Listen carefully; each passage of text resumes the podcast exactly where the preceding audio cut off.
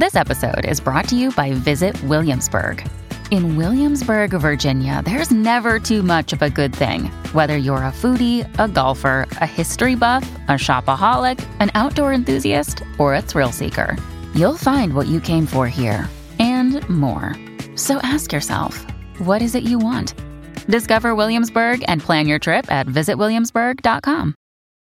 When you need mealtime inspiration, it's worth shopping Kroger, where you'll find over 30,000 mouthwatering choices that excite your inner foodie. And no matter what tasty choice you make, you'll enjoy our everyday low prices, plus extra ways to save, like digital coupons worth over $600 each week. You can also save up to $1 off per gallon at the pump with fuel points. More savings and more inspiring flavors make shopping Kroger worth it every time. Kroger, fresh for everyone. Fuel restrictions apply. Another day is here, and you're ready for it. What to wear? Check. Breakfast, lunch, and dinner? Check. Planning for what's next and how to save for it? That's where Bank of America can help. For your financial to-dos, Bank of America has experts ready to help get you closer to your goals. Get started at one of our local financial centers or 24-7 in our mobile banking app. Find a location near you at bankofamerica.com slash talk to us. What would you like the power to do? Mobile banking requires downloading the app and is only available for select devices. Message and data rates may apply. Bank of America and a member FDIC. Welcome to the New Books Network.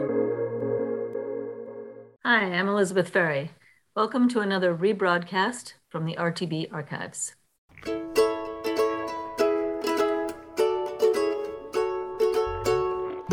From Brandeis University and also our domestic spaces, welcome to Recall This Book. Today it's my great pleasure to invite a guest, Sean Hill. Welcome, Sean. And a co host, Liz Bradfield from Brandeis University. Uh, and we're going to be having a conversation about Sean's poetry and related pathways and channels. First, I'd like to introduce Elizabeth Bradfield, our distinguished co host for today.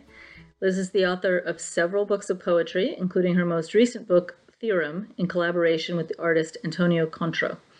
She's the founder and editor in chief of Broadsided Press, a monthly broadside publisher, and she teaches poetry at Brandeis. So, just to introduce Sean to you, um, he's the author of two poetry collections Dangerous Goods, which was awarded the Minnesota Book Award in Poetry from 2014, and Blood Ties and Brown Liquor, named one of the 10 books all Georgians should read in 2015. I presume that's the state of Georgia, not the nation, although I'm sure the people in the nation of Georgia should also read it. He's received numerous awards, including fellowships from Cave Canem, the Region 2 Arts Council, Minnesota State Arts Board, Jerome Foundation, and many other honors. He's served as the director of the Minnesota Northwoods Writers Conference at Bemidji State University, uh, and he's also a consulting editor at Broadsided Press, a monthly broadside publisher. So we thought it would be great, Sean, if we might start off by having you read a poem. Okay, I would love to. Um, I was kind of torn between which poems to read. A couple picked out. I think I'm going to read a new poem, one that's not in a book yet, but hopefully will be soon. Um, the title is Musica Universalis in Fairbanks. Musica Universalis in Fairbanks. Each night, this 21st century frontier town settles enough for me to hear the thrum and hiss in my ears, my tinnitus, which I choose to think of as the harmony of my firmament, all so far away, like the whoosh and hiss of from Nana's gas heater that warmed the winter chilled bedroom in Georgia while she got the skillet sizzling with country cured ham in the kitchen. My refrigerator occasionally wakes this hour to clear its throat and rumble on over the sounds in my ears. And some nights I get out of bed to go stand under the generosity of stars here I've decided that must be the collective noun for all the stars in one's gaze, as it must also be for any number of scars. The way we refer to a flock of starlings as a murmuration. I stand there and use my hand to shade my eyes from the streetlights to better see the stars. Our new light competes with the old. The way the clamor of fleets in the age after sails is said to interfere with the songs of whales. Here, I sometimes see the aurora borealis, silent, which seems impossible, like the end of the world for what we know of light in the sky, lightning and its often not far off companion, thunder, seems to say something will always follow. Some say the northern lights sizzle, an impossibility, a synesthetic weaving of the senses exalting this light, or a lark like the bird, which we call an exaltation when in numbers great or small. More than a handful, the way a friend used to count lovers when we were younger. Told me he was on to the second hand. Love, while a lark, still handled carefully in those days.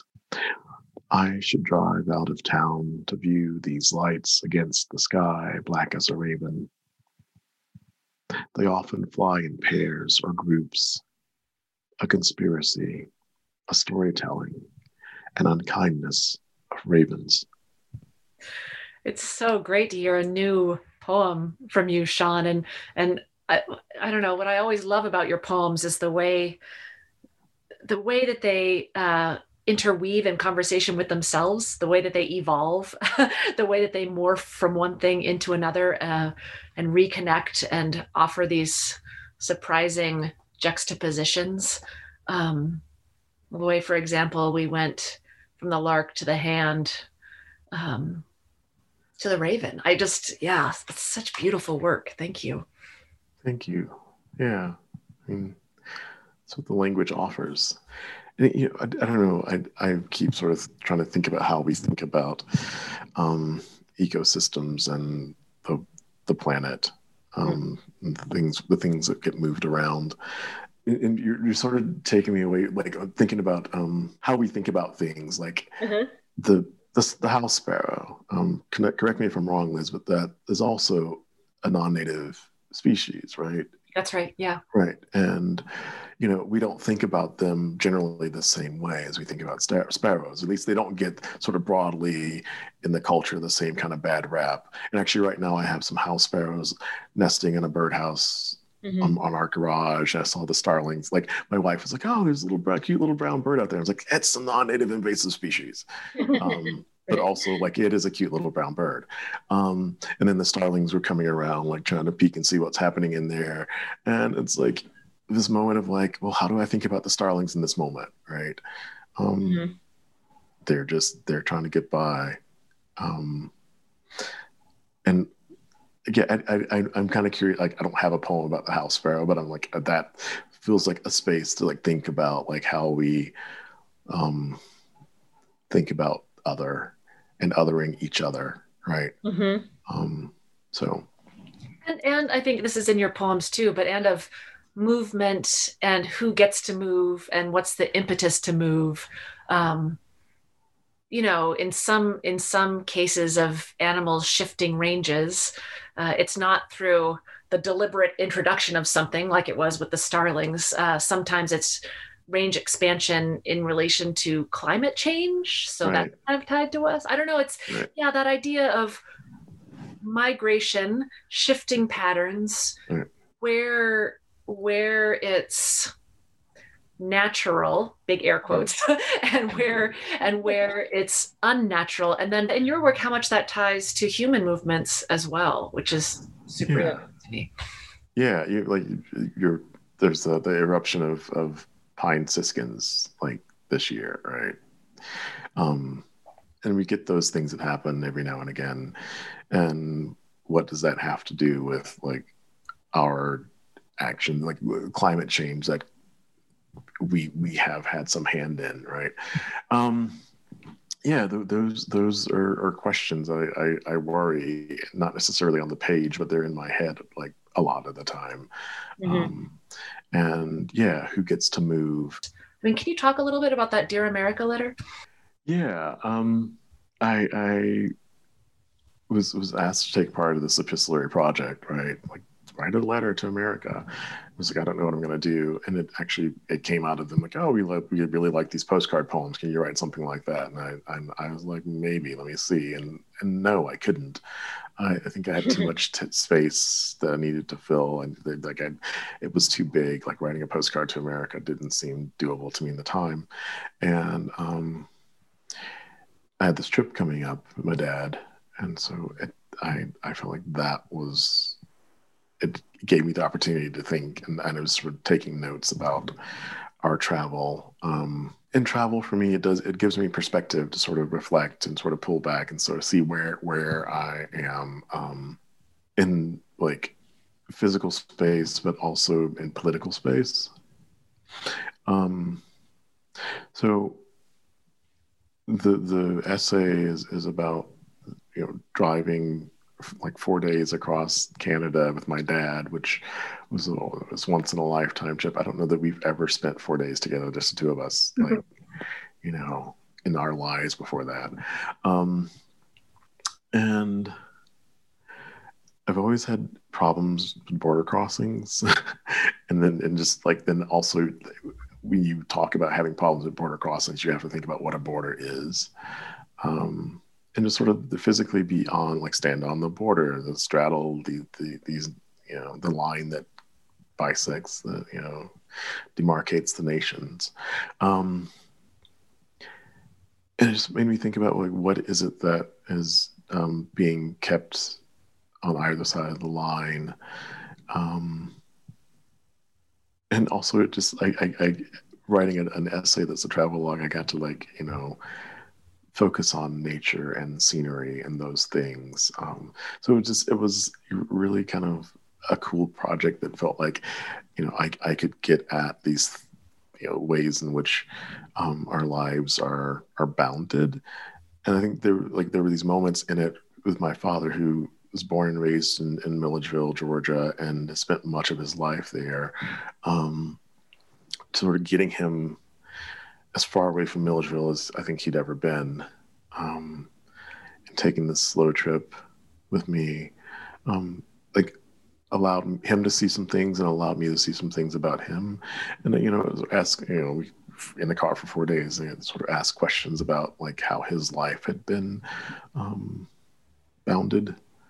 Um, he was born in the 40s, late 40s, and so like he grew up with Jim Crow, and so I, I, I, wanted to ask about that, but I didn't want to ask too directly about that. So I just I, I asked this question about um, what was the big change in your life, that your lifetime, that that you know, this sort of societal shift, this thing had happened, and um, and there are lots of them, and so he's like, you know, cell phone, radio communication. I don't know what to do with that, Dad. Like, there, there was a period when like you were not an equal citizen and then you you are. And he's like oh yeah that that happened too. Hmm. um, and so like just sort of think about ways in which we sort of normalize things internalize things and how we do view our lives was kind of interesting for me. Um, yeah. I just there's there's something that i thought was really intriguing about that essay because it sort of had the form of a you know a certain kind of genre right? Of a sort of travel narrative and reflection. But it was doubled because it was you and your father and there are all these moments in it and that was one of them that you just described where sort of your expectation of what he's going to say is kind of confounded um, and then kind of doubles back and you sort of you know have more conversation about it. But but there's all these moments like the scene in the motel where I mean, I'm describing it as a scene because it has a sort of cinematic quality, but um, where your responses and his responses are kind of set side by side and that he but not necessarily always in the same way that certain things that feel like threats to him don't to you and then do and that also seemed really important about to put in a letter about america right uh, from outside of america. And I, I just thought that was really fascinating yeah, thank you. Yeah, no, I mean that's part of the the, the work too. I'm, I'm thinking about ways in which our lives are bounded by our lifetimes, and and you know the our the, our context, right? Like, you know, my South was different from his South. My experience was different. Yeah. And part of that had to do with like how they raised me. Um, mm-hmm. You know, I, I, think I was listening to, I listen to too, much radio sometimes. I was listening to a show and they were talking about sort of the immigrant experience and the first generation, second generation, and how like parents are trying to shape the the life of the child, like what they tell the child and what they don't. And like my parents didn't really talk too directly about um, segregation. I think mm-hmm. they didn't really want to like I think burden me maybe with that. And mm-hmm. so I grew up in a recently desegregated South, not really understanding how it had affected them, right? Mm-hmm. And in a, in a direct way. I mean, I could see it on the, like the edges of it, and like the way that they were around white people and how they observed me with white people um, and what they sort of like expected to happen and how they were like encouraging of like oh we go talk to these people um but yeah it's yeah it's it, that fascinates me. And also because now i have a son i'm like thinking about like how his world his you know america is going to be different from my america. I don't know exactly how mm-hmm. but it i mean it, it will probably be it has to be. It can't be you know that's the generational bounding of our lives right? Right. Um so yeah there, those those things sort of sort of fascinate me and they and that, that's part of the essay too that i don't really sort of get at too much but it's it's there i think there's like a follow-up essay actually they're working oh, okay. on that sort of touches yeah. on those things but like yeah like how do we well, it's, but it's, yeah, it seems like it's in there and it's sort of not only that your past and his past are different, but that that makes your presence different too. Right. Right. You're on two different trips. Right. Because of that, even though you're also on the same trip. Right. Right. Right. And, it, you know, and also, yeah. yeah, it's two different trips because of the, the past, but also, uh, I guess this is you know, technically speaking speaking part of the past, but like you know, I traveled much more than he had. I'd been to Canada. Right. Um, mm-hmm. I actually I took them, my dad and my mom, to Canada once we lived up in northern Minnesota, and my mom's like, "I want to go to Canada," and so they came up to her visit, and we went across the border and, like spent the night in, in Winnipeg, and I think it was interesting and strange. They had Indian food for the first time in their lives, the last time. Um, and as soon as we got back across the border, my dad, we stopped at a cafe, um, as they say in Minnesota, a cafe. And um, my dad was like trying to order Southern food. I was like, they don't like. There was a waitress. It was her first day on the job, and and she she was like, I don't understand sweet tea. I don't know what you're talking about. Like this is like way northern Minnesota, and she's just like, I, what is what? Is, she had to call the manager over to sort of. I'm like, oh my god. yeah, yeah. Um, Moments with one's parents. yeah. I wanted to ask you about influence in your work or other books and writers that have shaped you uh, in the ways that you've approached some of these um, poems that we've talked about today or that feel like they're a current kind of feeding your practice um, yeah who would they yeah. be um, there's this book by cs giscombe um, titled into and out of dislocation giscombe's known as a poet but this is kind of a memoir uh, book of prose um, also travel log too. And I, I got this book right before I moved to northern Minnesota, and there's just like some of the parallels um, and ways of thinking that he was doing in this book influenced Dangerous Goods. Um, you know, like one of the sort of things is just like he was into riding his bicycle and he had these rules for riding his bike. And so I was like, I'm gonna ride my bike. I need to ride my bike. I need to get out. And So it was like it got me out, got me out of nature, and like you know on these trails. Um, but he was in that book. He was looking for um, a possible ancestor. Um, so he talks about sort of his growing up, um, growing up African American. Um, also losing an arm at a young age to an accident. Um, there's all these things that are happening, but at some point he's like, you know, he's as an adult, as a writer, um, thinking about um, you know a project. He comes, he finds this guy John Giscombe, who was a Jamaican um, pioneer in BC. So a Jamaican in British Columbia who like it's like you know making making a name for himself and there's the like there are landmarks named for this guy and he's like maybe this is an ancestor I, I know him. I know Giscombe because of Giscombe Road, the the book of poems he wrote about this investigation. And now I'm super curious to read the prose as a follow up and what kind of um, how that refracts the poetry. Yeah, no, I, I yeah, you you you will love it. I think. Um, yeah, and so him thinking about Giscombe, John Giscombe, mm, you know, sort of got me in the mind of thinking about um, the people that come before, right? I think there's a way in which um, I do that work sort of in a community in blood ties and brown liquor and i think about family and and, and try to do that some of that work but um moving to bemidji minnesota i was like who's who was here before me and you know, i was just kind of I think I was thinking actually just musing about it without thinking about it too hard the time and just kind of happenstance came across mention um, in a flyer of, of a lecture about this guy named George Bonga, who was an Afro Ojibwe voyageur. Mm. So like that's like three things right there, right? Um, or or one thing, right? Um, and I was really excited about him, and I couldn't wait the two weeks for the lecture. So I, I went to the Historical Society in Bemidji, Minnesota, and um, was like, I, I need whatever information you guys have on George Bonga. They're like, we don't know this guy, but we have a file on this other guy. Since you're interested in African Americans, you know, in, in Bemidji history, and so yeah, I, that's they introduced me to this guy Charles um, W. Scrutchin, who was a lawyer who moved to Bemidji in 1898 99. I love that Scrutchin poem. Thank you.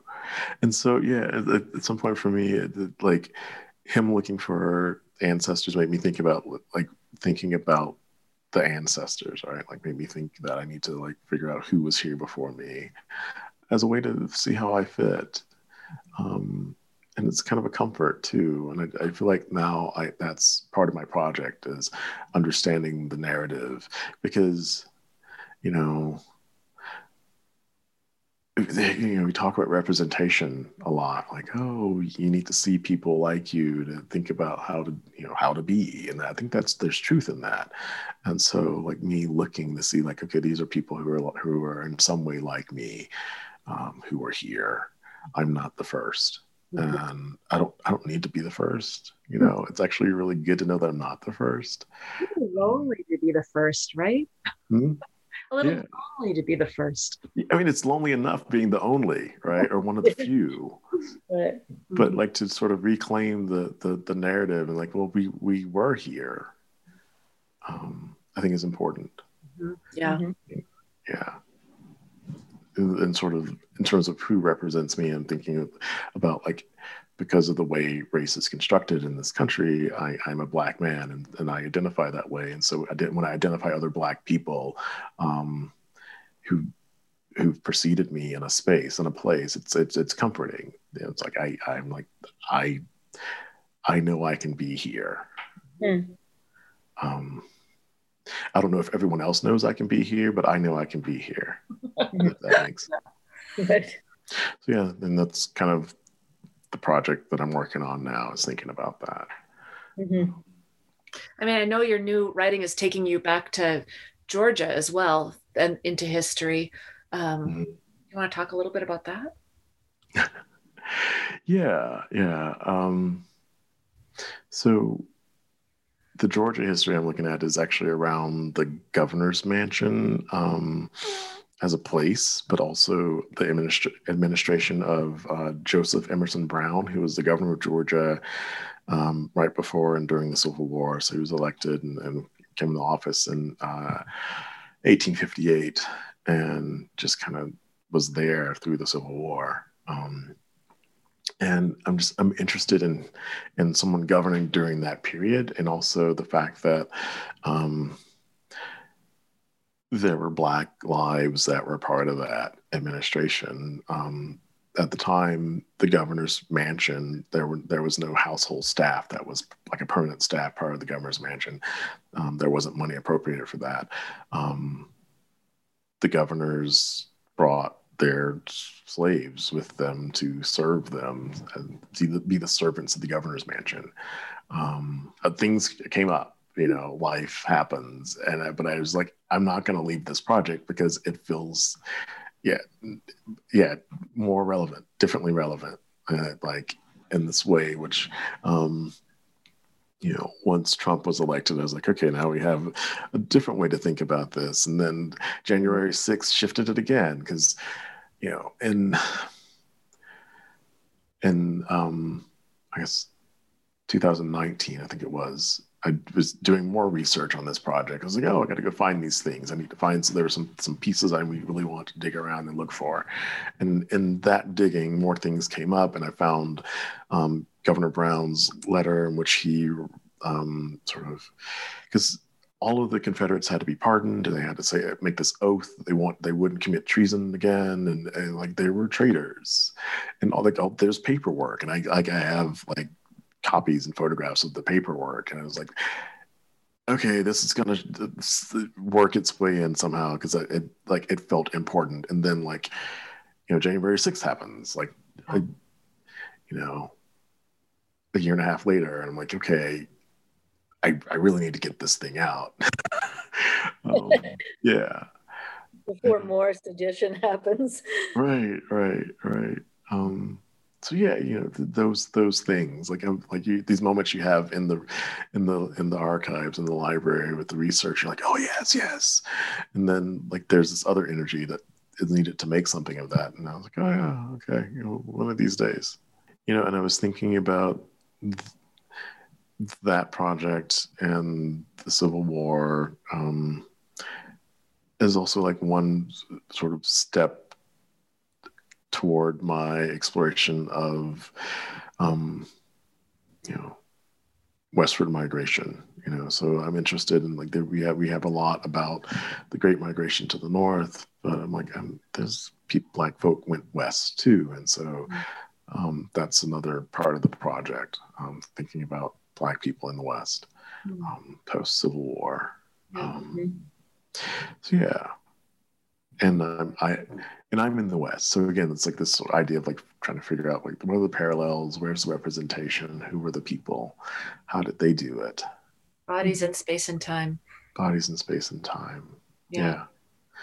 So um, I'm supposed to be writing poems about um, Montana um, history, Black folk in Montana history. That's, mm. that's, my next project. But I also have other places I want to write about in the West.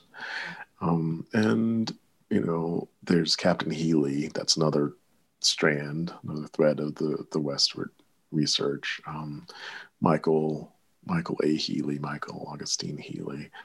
Um, was uh, captain of the revenue cutters in the um, sort of the federal authority in Alaska um, during the last couple of decades of the 19th century. Mm-hmm. But he was born to an Irish immigrant father who was a planter and one of his father's slaves who his father seemed to take as his common law wife. Um, they had 10 children together, all of which he, he sent north to, to be um, out of slavery. Um, mm-hmm. But he was born in 1839, you know, and and not and not too far from where I was born, you know. And so I was sort of thinking about about that, like, oh, this guy um, was born a, a county over, um, had had this trajectory. He ended up in in Alaska and and being a, um, a famous a famous hero of the time to some. Named after him. Town's named after him. Yeah. Town's name like yeah. That's how he was introduced to me actually. because I, I have a question I ask when I go places like what are the where are the books about black people is there a plaque about black people that were here what like tell me about the black people who were here mm-hmm. I'm never like I never walk in thinking I'm, I'm the first black person so I was like there has to be somebody and the woman was like well Captain Healy was black at the the gift shop at Denali mm-hmm. Um, she's like what are you who she's like you know the town blah blah, blah. I'm like okay for those for people who don't know, Healy is a is the town that's just adjacent to to Denali National Park. Um, it's a very very small town. It's a um, a lot of people work in the park. It's a coal coal mining town. Mm. Also, um, there's a big mm. coal operation there, but um, right right smack dab in the middle of South Central Alaska. Mm-hmm. Yeah. yeah. And so yeah, I started digging, and I was like, oh, we're like neighbors across centuries, kind of. Like yeah. Mm-hmm. So we do have a stage of uh, many episodes where we talk about recallable books, so books that that feel connected to the conversation uh, that we've been having, and and characteristically for me, one has come up in my mind in the course of our conversation. So um, maybe I'll just start off and then hear from you guys. I'm it, um, this whole questions of movements of things that are human and more than human, and also the the central north of the country uh, makes me think of a book by Lorine Niedecker called Lake Superior, mm-hmm. uh, which is the account of a, of a trip that, that she took with her husband um, to Lake Superior. And it's, it's about, a lot of it is about the rocks, which I'm very into rocks. So, mm-hmm. um, but, but, you know, the rocks that also are now the bones of humans the division between the rocks and the water and the humans is not where we always imagine it to be, or or it isn't as it isn't as firm as we imagine it to be, and that's really um, and and uh, in a sense, I see that in some of your poems and in our conversation.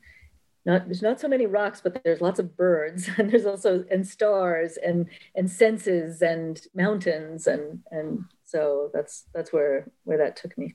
Hmm. Um, so, uh, Sean, do you want to tell us a recallable book? Um, Invisible City by um, Italo Calvino. Hmm. I, I am thinking about him like we didn't really talk about cities so much, but I mean it's part of it. But like in that book, like so, um, Kubla Khan is being reported to from from Marco Polo about like the empire and different cities, and sort of you get these like little um dispatches, like little like here's what this city is like, and they're really kind of very sensory, but also kind of abstract. And it like ends up like I read that book and it makes me think about the city and what cities are in this um, in what feels like a useful way. You know, like that cities are things that aren't just always and just happened. Or if they do there is also there is some design in them. Like you know nothing really just happens. Um and so and and then how you can have some perspective on what is happening in a space like in a in in a community. Um you know, what what is the community and so like, like I, don't, I don't know like I've, I've had these thoughts when i've gone other places and I think that book kind of helps me think about it. Like when I, um, what used to be Barrow, now um, Utqiagvik, um, Barrow, Alaska, now Utqiagvik, Alaska. Um, I landed there, and one of the first things someone told me, like in the tour, because when you land there, if someone's picking you up, they're like, "You're to get four tours of this place, at least four tours." Um, and they're like, "Well, you know, pointing out places, and it was sort of like an igloo is the word for basically for domicile. So everybody lives in igloos, whatever they look like." But then I was like thinking about like, why do they look the way they look, right? Like, what is this imposition that um, feels more out of place than what was here before, which seemed like part of dealing with the environment and the ways in which we don't deal with our environments anymore you know? Um, at some point we're just like no we're just bringing in this colonial sense of what a city should look like and feel like and what the houses should be. I mean i live in you know a really nice sort of big victorian house but i don't know why it's in montana. I like it. Shouldn't necessarily be here though um, so yeah that that book makes me think about cities and the things we get up to as a species um, when we get together in I think interesting ways. Mm. Good, thanks, uh, Liz. Well, I, am a little torn. I've got a couple books I'm recalling. um, I guess the first was the book Plain Water by Anne Carson, the poet and scholar, in, in part because it's about movement and journeying. It's about, um, I'm assuming it's uh, autobiographical, semi autobiographical, uh, about her trek along uh, the Camino Real and her conversations over time. And um, as with a lot of her work, it's strange and cerebral, and then also um, kind of oddly passionate.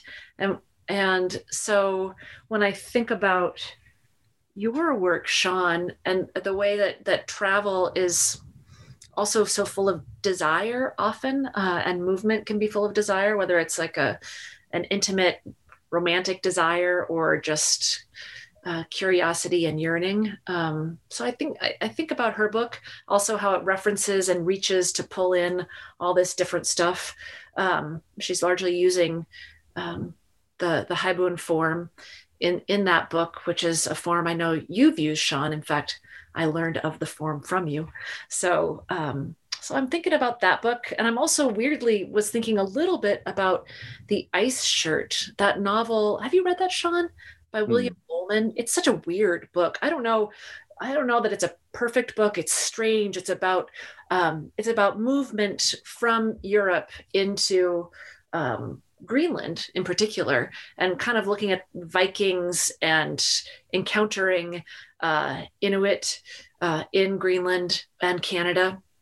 It's um, it's a strange troubling royal of a book that gets a little fantastical and surreal and i don't know why that one's coming to mind um, but i think something about encounters and movement and and an openness toward not quite a magical realism but a, a strangeness that wants us to step out of ordinary time yeah great thank you um, well, I think uh, our time has come uh, to say uh, thank you very much to Sean um, for joining us and for such a great conversation.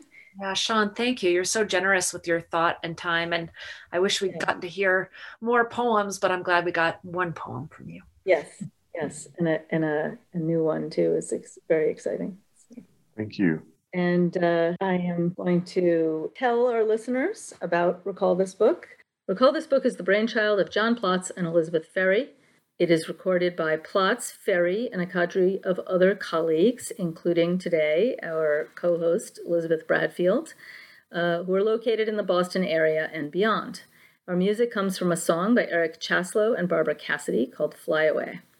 Sound editing is by Naomi Cohen, and production assistance, including website design and social media, is done by Nai Kim. We are grateful to Mark Dellelo for his consultation on tech matters, and we appreciate the support of University librarian Matthew Sheehy and Dean Dorothy Hodgson, and of the Mandel Center for the Humanities at Brandeis. We always want to hear from you with your comments, criticisms, or suggestions for future episodes. You can email us directly or contact us via social media and our website. If you enjoyed today's show, please write a review or rate us on iTunes, Stitcher, or wherever you get your podcasts. You may be interested in checking out past episodes such as Lisa Dillman on translation and David Ferry and Roger Reeves on the underworld in poetry. Thanks to all of you, and we'll see you next time.